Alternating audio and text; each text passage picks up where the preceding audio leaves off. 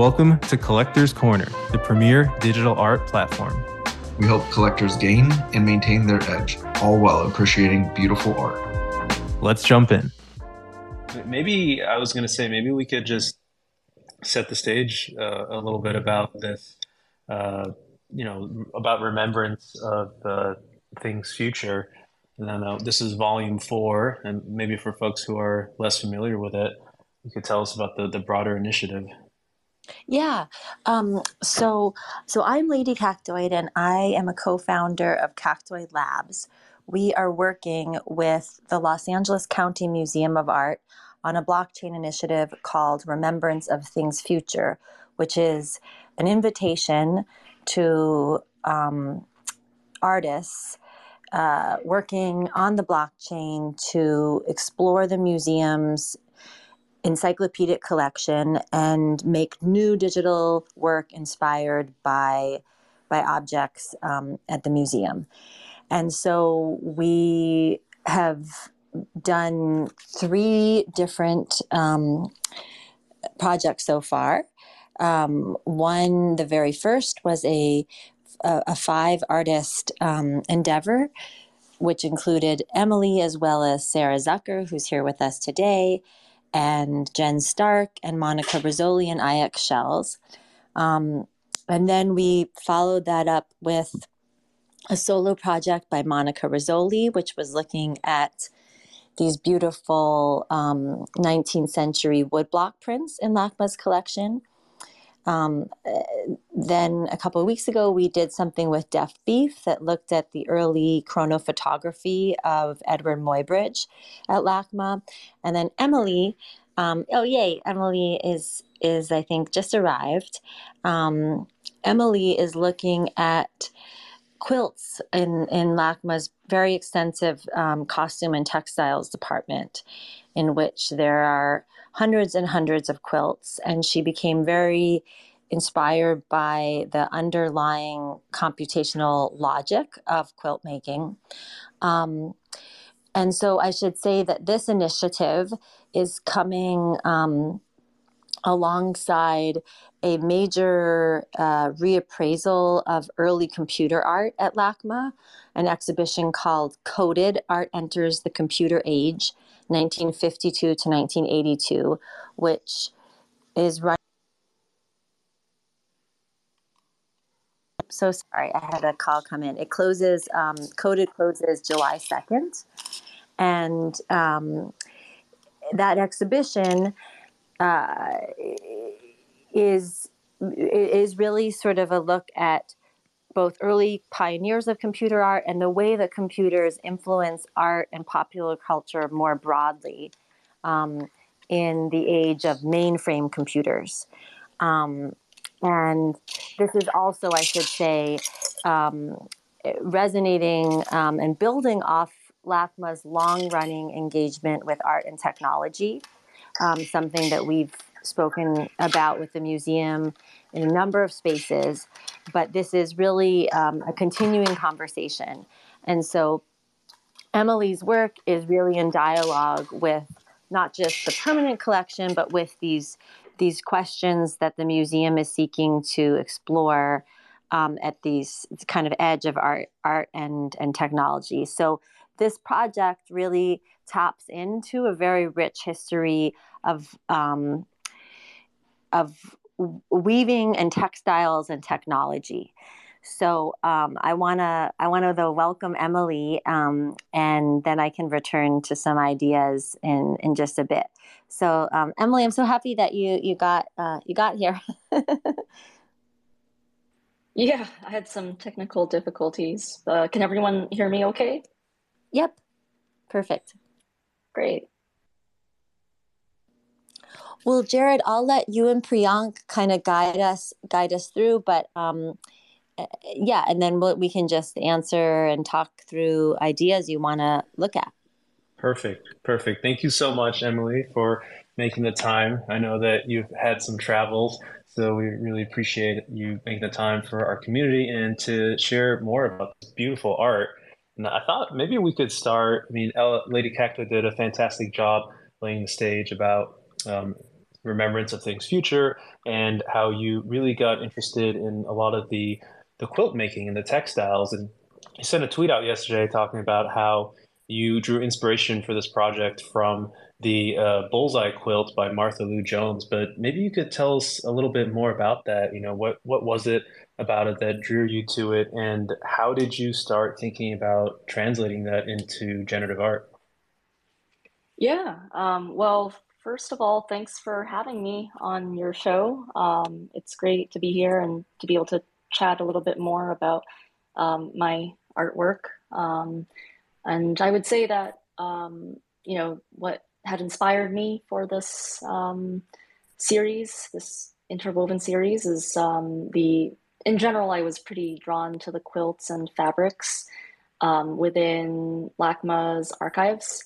Um, and, you know, fa- fabrics and textiles, they do tend to inspire me uh, because they are so multisensorial. So, you know, in addition to just the visual of the fabric itself, there's, you know, sense of touch, warmth, like smell when you look at something like a quilt. And I think, you know, the aesthetic of quilts are pretty fascinating to me. And you, um, you know, I think that it's interesting how they're just a patchwork of varying fabrics.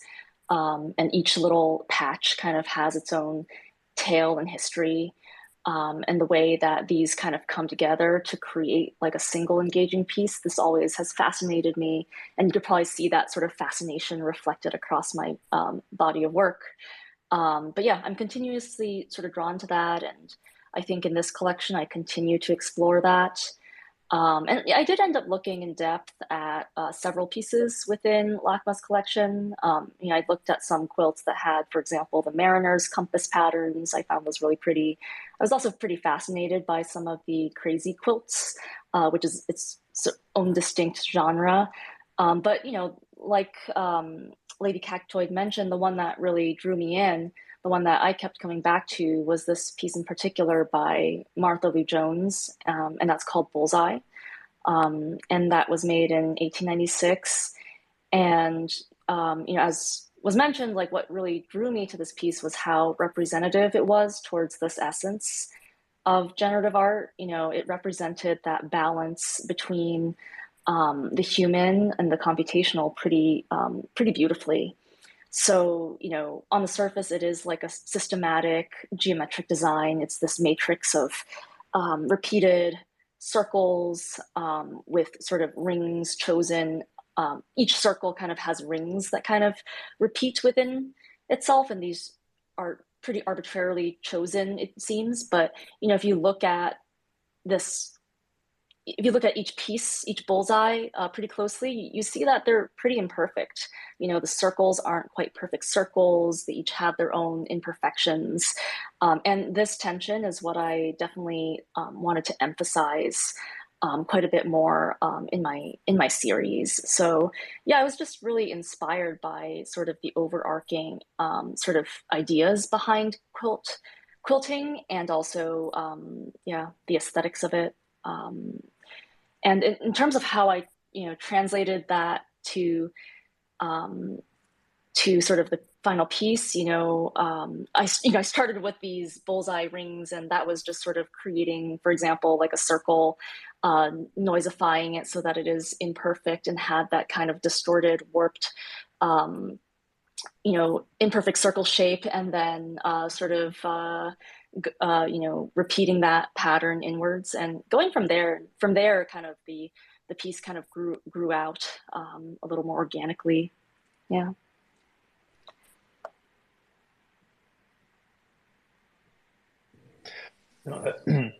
excuse me. That that's amazing. I love hearing about some of these. Uh, you know how how you took that inspiration, how you thought about it, and you know I'm I'm glad you explained that about the imperfections because I did notice that the circles were not uh, in, in, the pieces that you teased, they were not quite perfect in, in generative art, or at least in computer systems, they tend to come out perfect. Mm-hmm. And so uh, I love how you infuse that in there as a, you know, an homage to that original piece.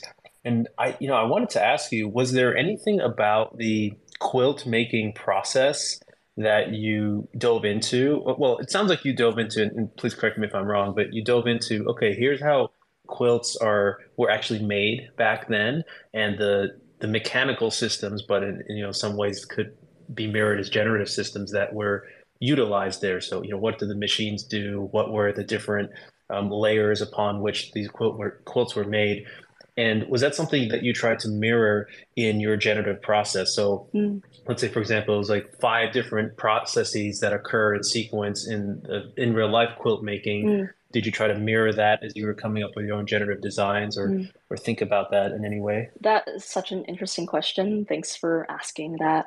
Um, you know, I actually uh, didn't dive into sort of the more machine based aspects of um, quilting. Like I actually thought about it in terms of like handmade quilts. I actually ended up watching uh, quite a few uh, videos on YouTube around quilting, just like videos that um, uh, quilters in our modern day and age uh, uploaded, teaching people how to make certain patterns. Um, and I also looked through a bunch of uh, quilt designs um, you know, earlier in the process, um, when I was still kind of exploring this idea of quilting, I did kind of uh, uh, generatively recreate, for example, like a mariner's compass uh, type quilt.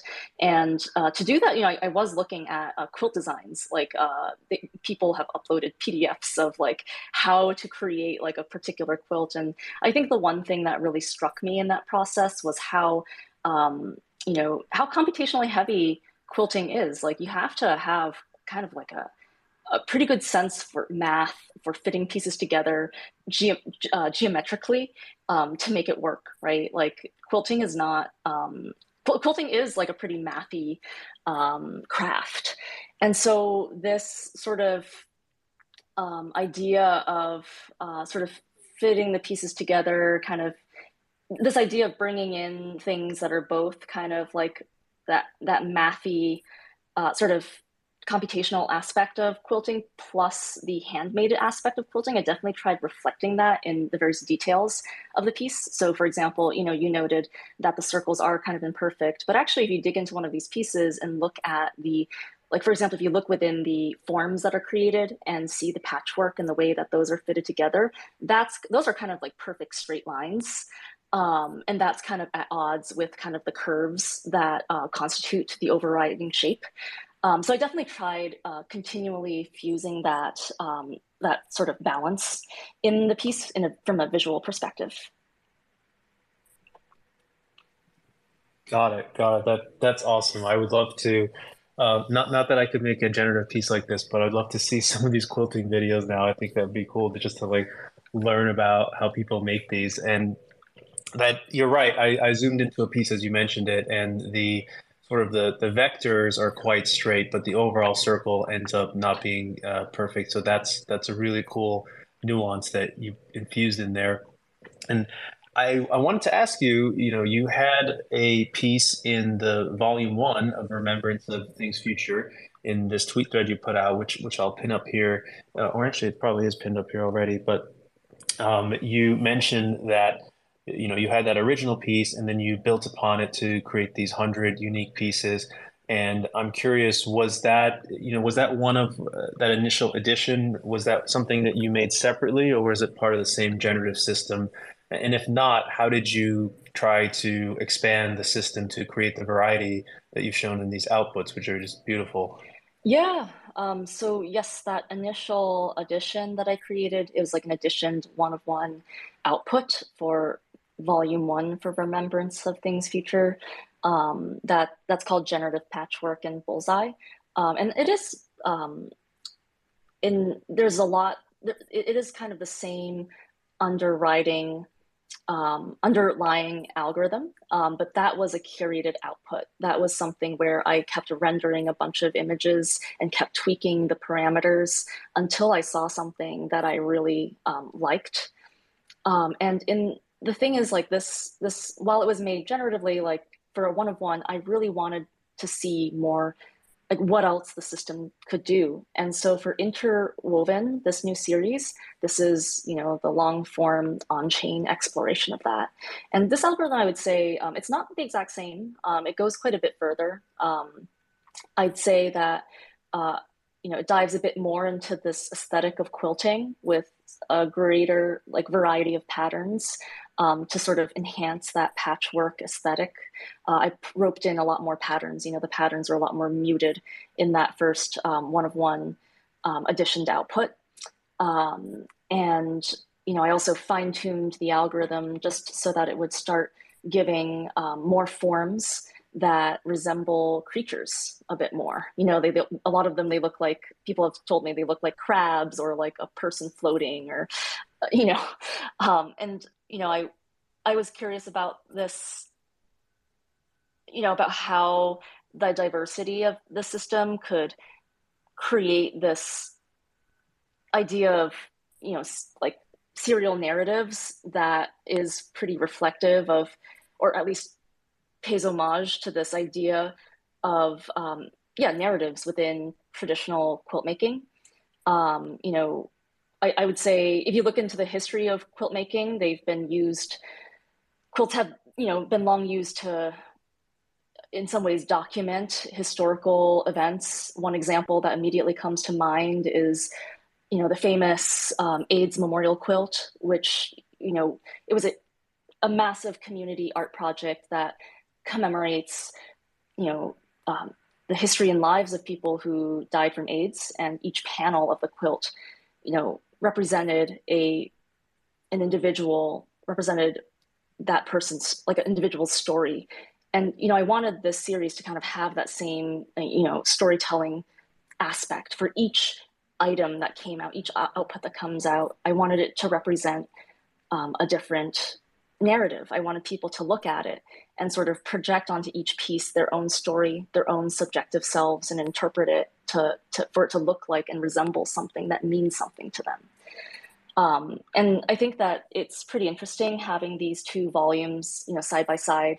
On one hand, you have the curated one of one editioned output, and then on the other, you have the long form um, sort of exploration. Um, and I think that it's an interesting sort of juxtaposition because you know the, these two pieces these two volumes would represent this tension in generative art around this idea of direct curated artistic vision versus you know the idea of giving oneself giving one's agency over to the machine and to this to the power of randomness, uh, to this idea of you know surprise and um, the unexpected. Yeah, I mean, just I, I, keep looking at these outputs as you're talking about them, and you uh, the the word juxtaposition is perfect. I mean, you're trying to juxtap juxtapose the sort of the, the machine like nature of, of, and precision with the just natural entropy. And I I just I gotta say I love how you really utilize so many different patterns in each of these pieces and how the patterns are also reflected in the border of the piece. I find that to be really pleasing and it seems to to bring the pieces together really, really well. And I uh, let's see. I, I, guess I had a couple questions for you here. Um, one question I had for you is because I, I, do love the forms that you utilized here, and it feels very much uh, like memories of Qilin, where you have forms there, and it it really like tickles my brain because some of them represent things that I've seen, you know, animals, perhaps mythological figures, things like that. But then you can't quite put your your finger on it. And I, you know, one thing I love to ask artists is like, how did you, how did you draw a through line, if you did, between your prior work, you know, memories um, and off script, and try to, you know, was there something you were exploring artistically that you wanted to infuse in here that you had started to build off of in, in your prior works? Yeah, yeah. Thanks for um, thanks for uh, for asking that. That's a great question. Um, I, you know, I would say that you're spot on with this narrative storytelling aspect that I explored in Memories of Qilin. You know, that project was about mythology, folklore, and you're totally right. Like those images that you see in Memories of Qilin, like they are kind of like a folklore, right? Like you sort of start to see something like you start to see a form come together but just as you do it kind of dissipates you know like it's it's there but not really like you see it in your head you see it in your imagination, kind of in the same way that you might see, you know, a folklore, right? Um, and each image really, each person, each collector interprets their pieces differently. And yeah, that is something that I'm extremely interested in. And so that continuation is definitely here, um, e- even in a different, like, uh, different algorithmic system. Um, I still wanted to explore that. Um, and there is that level, there is that continuity in terms of um, this idea of all these different patterns coming together to create, um, you know, um, unified visuals that still inter- interested me. I still wanted to explore that. I still wanted to.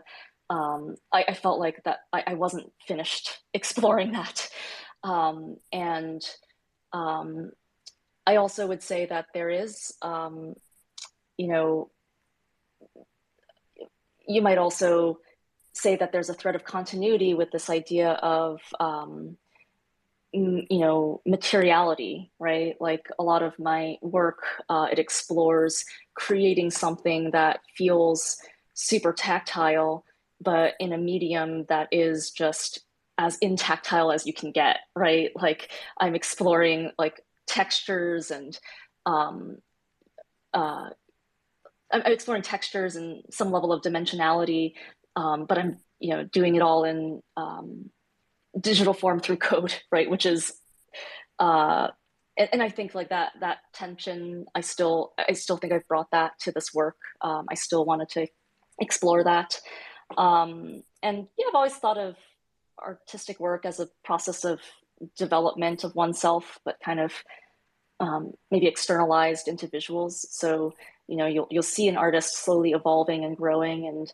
I definitely think that it makes sense you'd see so much continuity here. Um, and um, yeah. Well, you you've mentioned the word tension a few times, and and it's something that's just I'm absolutely enamored with in your work. How do you find that balance between representing real world textures and and the the algorithmic outputs that that dominate your artwork? How do I find that balance?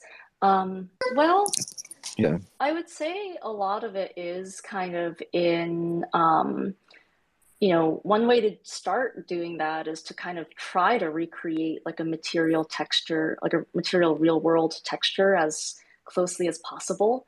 But then, um, you know, look for ways to kind of even um, to, to, yeah to do that as kind of closely as possible and then I think inherently the fact that it's a, you know, an algorithm at the end of the day, um, you know, I think that kind of creates that tension. But you know, as uh, as we've sort of spoken about too, there are ways to kind of bring that tension a little bit to the foreground, um, which like I, I kind of in, in the series, like you know that tension between those straight lines of the patchwork versus the curves of the um, of the shapes. Like that's something I continually do, and I feel like that also brings out that tension in a way that um, is really fascinating to me.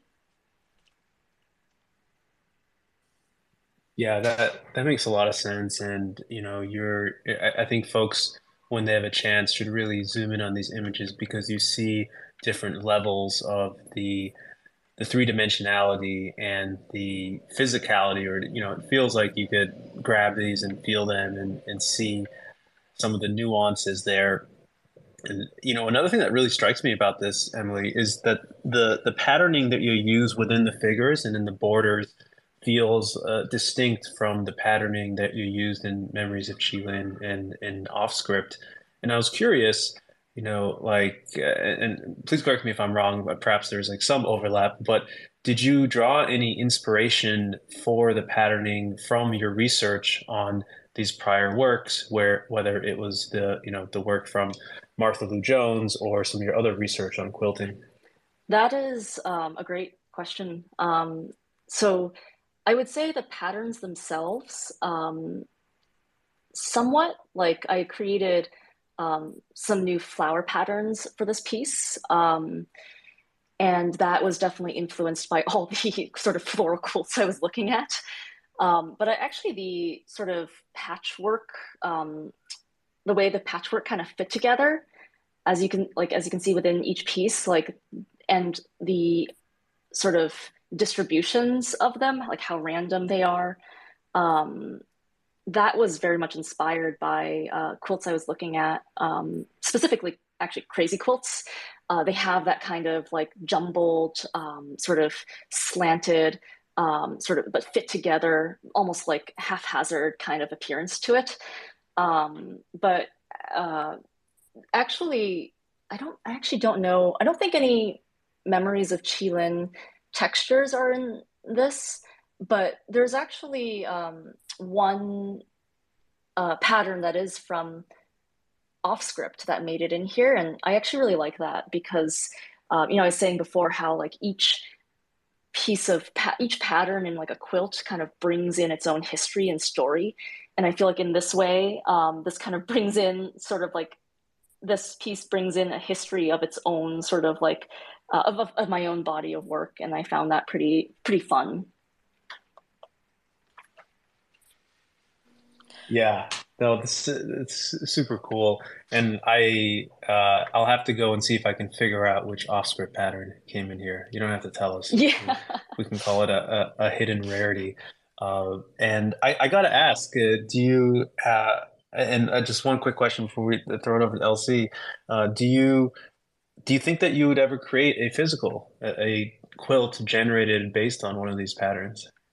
Oh, that'd be so fun. Um, I've definitely been thinking about uh, physicals quite a bit more um, and definitely want to work that into my practice furthermore. Right now, it's about um, prints. Um, and, you know, I've also created like handmade collages in the past. And of course, like before kind of um, becoming a full time artist, I did play around a lot with traditional media.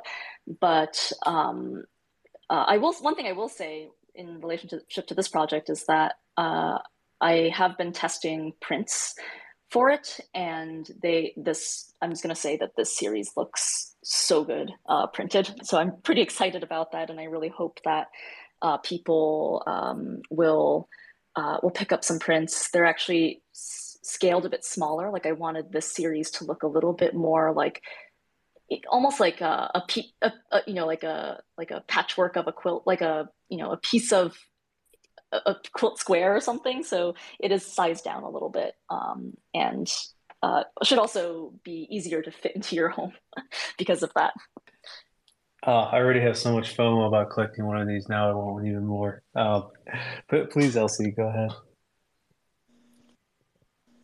Yeah, hey, um, I was going to just reflect upon, you know, how I think um, gifted Emily is in terms of, of of balance and negative space and positive space, and it's something that I'm always really drawn to in your work, Emily, is that you have this this really elegant way of um, letting objects breathe, um, and I think it's it's all the more impressive when you create you know a, a series of parameters in javascript to um, kind of analyze how those objects are going to best breathe when this algorithm is is is kind of let free to to roam and what i was thinking about is you know you I, love the fact that there's these patterns that come from previous works of yours. I think that's always something that over time, I find myself uh, hooking into in terms of, of uh, artistic practices, whether it's like painters like Philip Guston, where you see a repetition of symbols, whether they're cigarettes or light bulbs.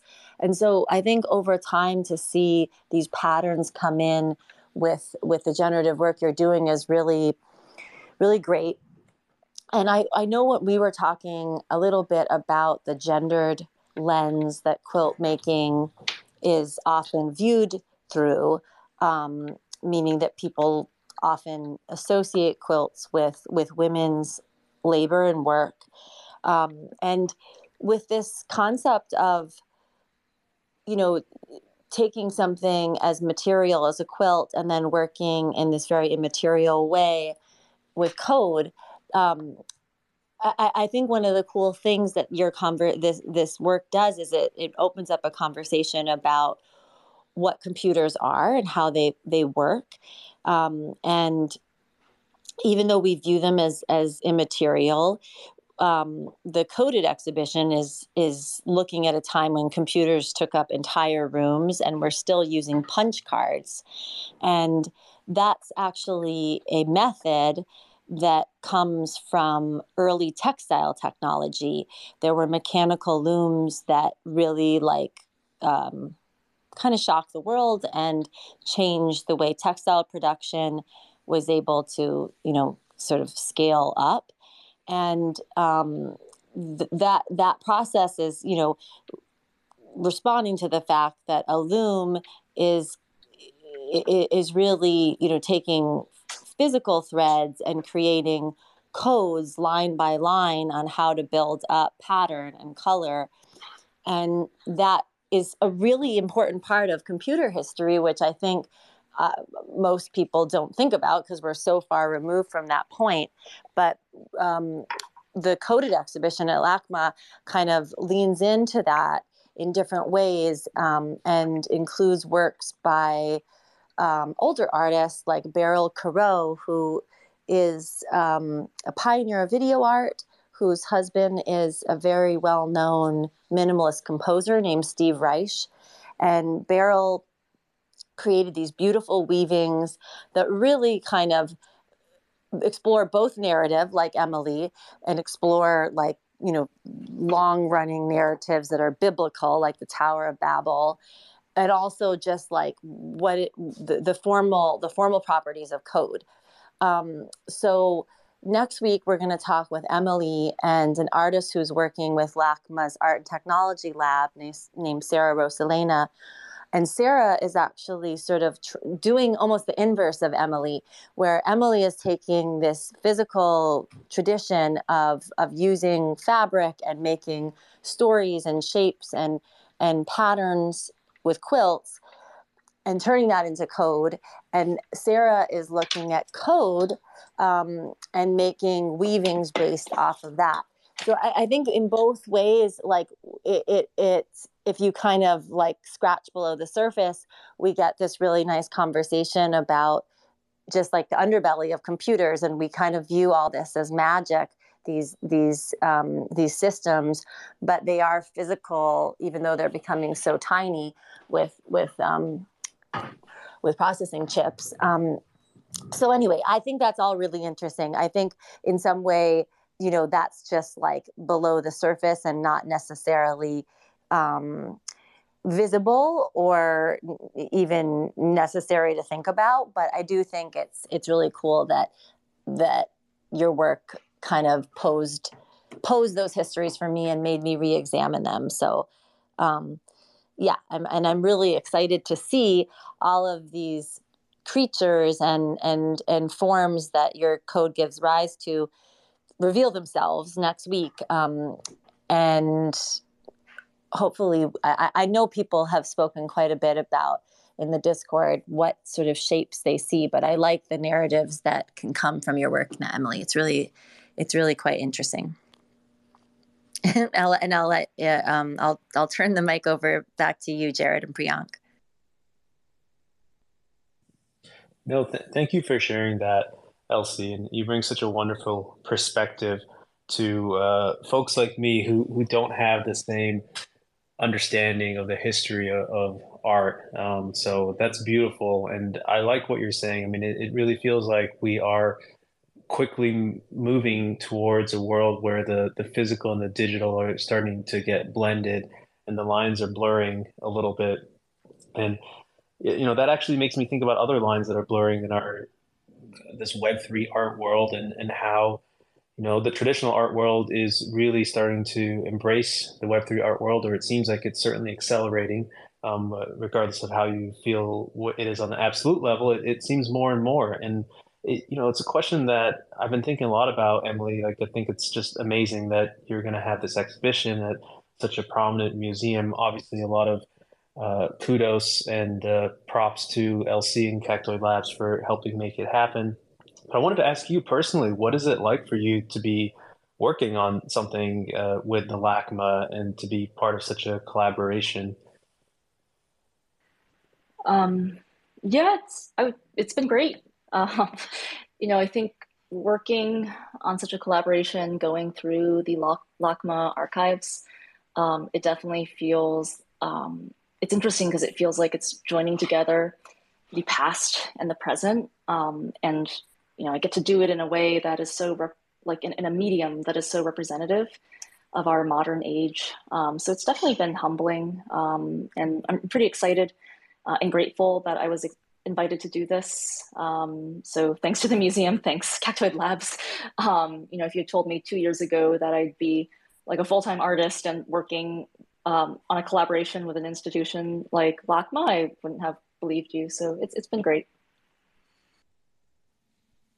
That's awesome. And you know, I as you've been doing this, and I know you're kind of like in the middle of it right now, so perhaps uh, haven't had a lot of time to think about this, but how do you see the future of collaborations between Web3 and traditional art institutes? And, and, what do you hope for in the future as our Web3 art world continues to evolve?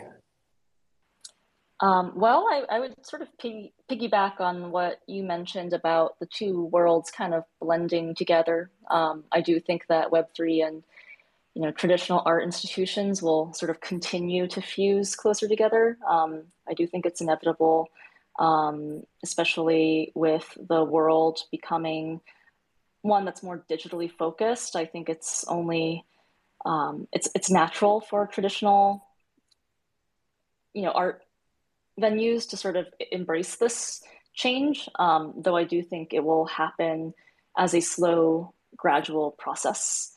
Um, and it, I do hope that um, you know institutions will continue to explore um, blockchain um, and all the possibilities around it, uh, not just as this like novel concept, um, but also you know as this uh, real technology that gives you one the means to put a digital art piece out there um, and to collect it. You know, I definitely see a future where digital art is, you know, presented alongside traditional art without sort of making that distinction, um, and each of them sort of complementing and enhancing one another, and you know, sort of creating commentary that way. Um, and you know, I do hope that there's more inclusivity. There's more of a democratic, like democraticness of art um, where anyone can sort of appreciate, um, you know, create and own art, own own the art, um, regardless of you know where they are. Um, yeah. Yeah, absolutely. And now having, and, and this may be like uh, just me not knowing what it's like to be in your shoes, but is there any advice you have for fellow generative artists who want to work with traditional art institutions? Meaning, you know, is this just like making any a release like you would for art blocks, or does it feel different somehow because you are working with the LACMA, or perhaps uh, getting inspiration from what they already have within their collection? Yeah, it definitely feels different. Um, I'd say it's a great learning experience. Um, you know, collaborating with a traditional institution, I think really gives you um, a chance to kind of um, take yourself deep into, you know, uh, uh, this established history, like centuries of, um, you know, art tradition of artistic expression. Um, don't I would say, you know, you, one should let that inspire you and, you know, let that sort of fill you with kind of knowledge and um, yeah, let it inform and kind of enrich uh, your work. Yeah, awesome. And on a similar vein, I have a question for you, LC.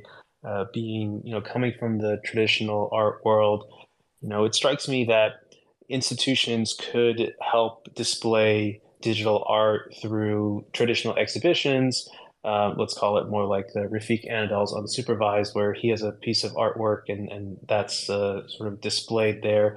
Um, but here with LACMA and, and, with your help and Cactoid Labs' help, you are doing kind of like the Web3 thing where you're releasing pieces of work in a series and they're you know being created and released for this exhibition in a Web3 style. I'm just wondering, uh, you know, if, if there's any contrast between those two styles, just having a pure exhibition where you take a work that's that's already out there versus really trying to uh, curate a, a, series of artists to then have that work be in the museum. Is that something that I'm wondering if you have any thoughts on that experience itself, and if that's something you think more institutions might embrace, kind of like this Web three fusion of uh, creating exhibitions. Yeah, um, I mean, definitely. I think, and I will also say that Emily's work, um, as well as all of the artists who are part of this initiative, the Remembrance of Things Future initiative, have all been exhibiting um, pre existing works at LACMA um, on screens outdoors at the museum called the Stark Bar Screens, where Emily's off scripts um, are, are being exhibited. So there there are both physical conversations that we're having, you know, through those screens at the museum and the dialogue that they create with coded, um, as well as this, you know, decentralized internet that we are all experimenting with to kind of collectively experience the work um, in real time in Web3, which I think is I, I mean, I see the I see the the two vehicles as being, you know, part part partners and um, you know just two different methods of of sharing stories with the public. Um, I think that going forward, I mean, look, museums have been doing digital programming for many years um, and in, in different ways. I mean, the, the Whitney Museum in New York has had a long running program called Artport, which has been a place for digital and internet artists to explore um, all sorts of uh, all sorts of things. Um, but I think you're right. Like people experience them in different ways. It's different to go into the museum and see works in in um, on the walls and um, in three dimensional space. So I, I, think what will happen over time is that there we will blend blend all of these different ways um, and also these digital works will become part of permanent collections and then as with as one does with collections you build the, those objects into future exhibitions that happen at the museum where you know how wonderful it would be if if it, when LACMA does you know installations of the costume and textiles departments they are able to include contemporary work by artists like Emily that helps us kind of see older objects in a new light and also maybe reinvigorate our interest in those objects. Um, so yeah i see lots of potentials um, and um, I also think there's a lot of potential for museums to collaborate together, you know, across oceans even through Web3. Um, so, yeah, I, I, I think we're just kind of scratching the surface, I, I believe, right now. Yeah, the, it's super exciting to see the innovation here. And I think that between the hard work of all of you all, the LACMA folks, Emily, all the artists who've been doing this, it, it's been really well executed and I think certainly really well received from the Web3 side. I imagine the same from the uh, the traditional side. And I got to get out to LA to see some of those uh, installations as, as, soon as I can. Uh, but you know, one question I had to ask, putting the Web three collector hat on, if if you can answer this, Emily, I was wondering if uh, there are any like specific outputs or color palettes or anything like that that you've uh, dropped in here that you know may or may not emerge in a 100 piece series of of works where you were like, oh, I wonder if like that that cool thing that I put in there is is gonna end up uh, being part of the set of a hundred. Uh, maybe like a vermilion bird palette, like you have in Memories. Uh, any anything that our collectors love to geek out about that you can share? Yeah. Um, so actually, uh, because it's just a 100 piece uh, set, I actually didn't want to create anything that might not make it into um, into the final um, collection. I wanted um, I wanted the distributions to be fairly kind of even throughout.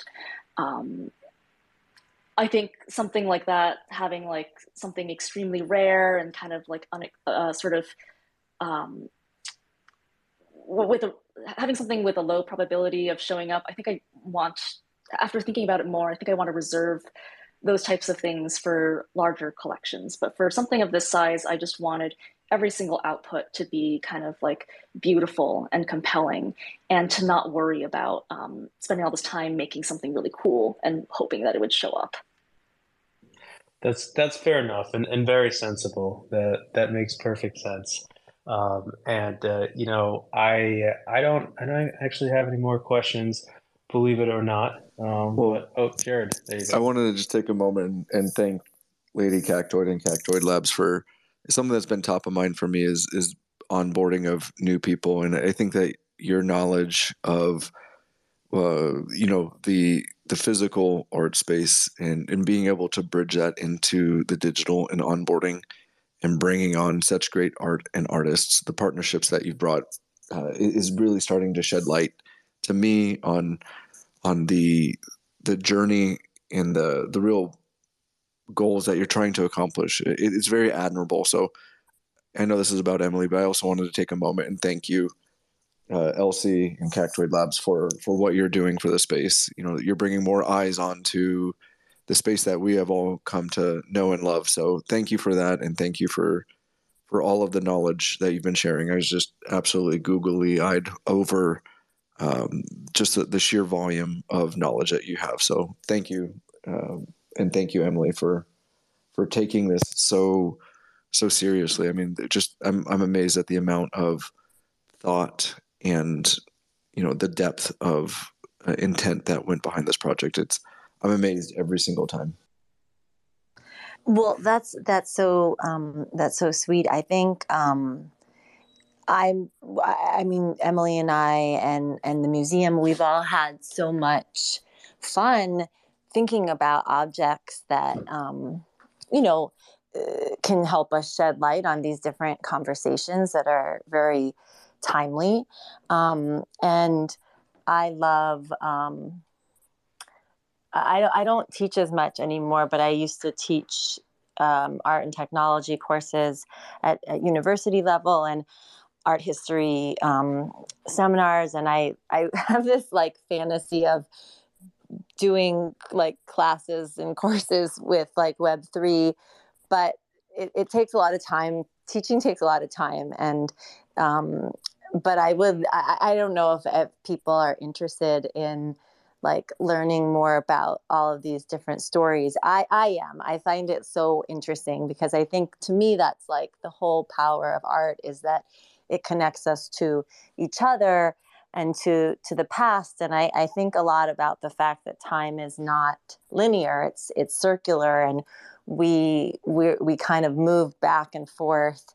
And so, you know, just it's it's such a it's it's so interesting to work with Emily and think about you know her interest in textiles and folklore and and storytelling and computing. So really excited for this to to come to come to fruition next week and for people to kind of marvel at all of these different color um, uh, palettes and and forms that this work gives rise to. So thank you, Emily, and thank you, Collectors Corner, for for hosting this this conversation. You guys do such a great job of analyzing um, what's happening here with with Web three and generative art at large. Yeah, and well, last point for, for, Emily is thank you for dusting off certain I'll call it corners of the LACMA that maybe don't get as much uh, visitation uh, as as maybe the Picassos and so much. I, I, think it's really important, honestly, because I think that there's such a, a, wealth of beauty that are hidden uh, within the the collections and, and pulling some of this forward and, and really advocating for different mediums and finding one that resonates with you. You know, Deafbeef has done a great job. I think every every artist has done a great job, but you know, this one in particular, uh, I, I, really really love the way you've connected with some of the pieces in the museum. So, so thank you for that. Thank you, thank you for that. That means a lot. Um, and uh, thank you for having, you know, for carving out some time to uh, uh, to chat with me and LC about uh, about the art. This has been great. Absolutely, we we really appreciate the invitation and the opportunity. We appreciate everybody in the crowd everyone who's going to be listening later. Thank you for tuning in and listening to these fantastic folks working super hard to bring us beautiful things. And you know, I, I, I hope Emily let us know if you decide to make a generative quilt out of this. I would gladly purchase one. Uh, and I wouldn't I wouldn't sleep in it. I would put it up as artwork. Don't worry. But uh, yeah, like I, I I love that the exploration that's happening here and uh, really everything that you all are doing. So please keep doing it. And uh, thank you again, everybody, for tuning in and for your attention. And we are, we'll look forward to June 7th, seeing them all come out. Really excited for that. Thank you so much, guys. Um, yeah, and uh, we'll we'll just stay updated through Emily and Cactoid Labs. We're going to be doing some good conversations next week um, that look at different aspects of the work as well. So we'll see you. We'll see you there. Um, and I hope everyone has an incredible weekend. Um, and thanks. Thank you, everybody. This is awesome. Wonderful. Thanks again, everybody. Take care.